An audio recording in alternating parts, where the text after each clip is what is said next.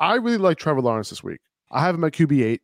Uh, the Jaguars are probably going to be throwing the ball a lot against Kansas City this week. A couple of his weapons, right, including Christian Kirk, and whichever one of the Jones brothers happens to line up on the right perimeter on every on any given play. Yeah.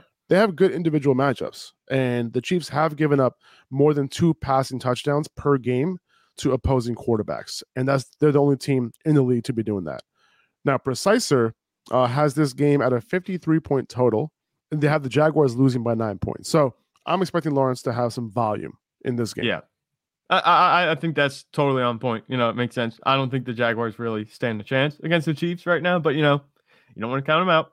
Uh, but I, I think that you know the reason that the Chiefs are allowing so many touchdowns is because they go up and then the other team just comes back. You know, it's garbage time. The, the defense doesn't have to play tough they'll let the touchdowns go just as long as they take a lot of time getting down there. I think that's the way it's going to be this week too, and that's fine. You know, for fantasy production, that's perfectly fine. And Trevor Lawrence, you know, he's in a good spot. He has good weapons, and Travis Etienne out of the backfield. If he could get him going in the passing game, sky's the limit, really. So I like Trevor Lawrence. I think he finishes more on the low end QB. Like right now, he's like a mid to low QB on these rankings. I think he finishes low end QB one. I, would be kind of disappointed if he didn't finish in the top twelve this week because of the matchup.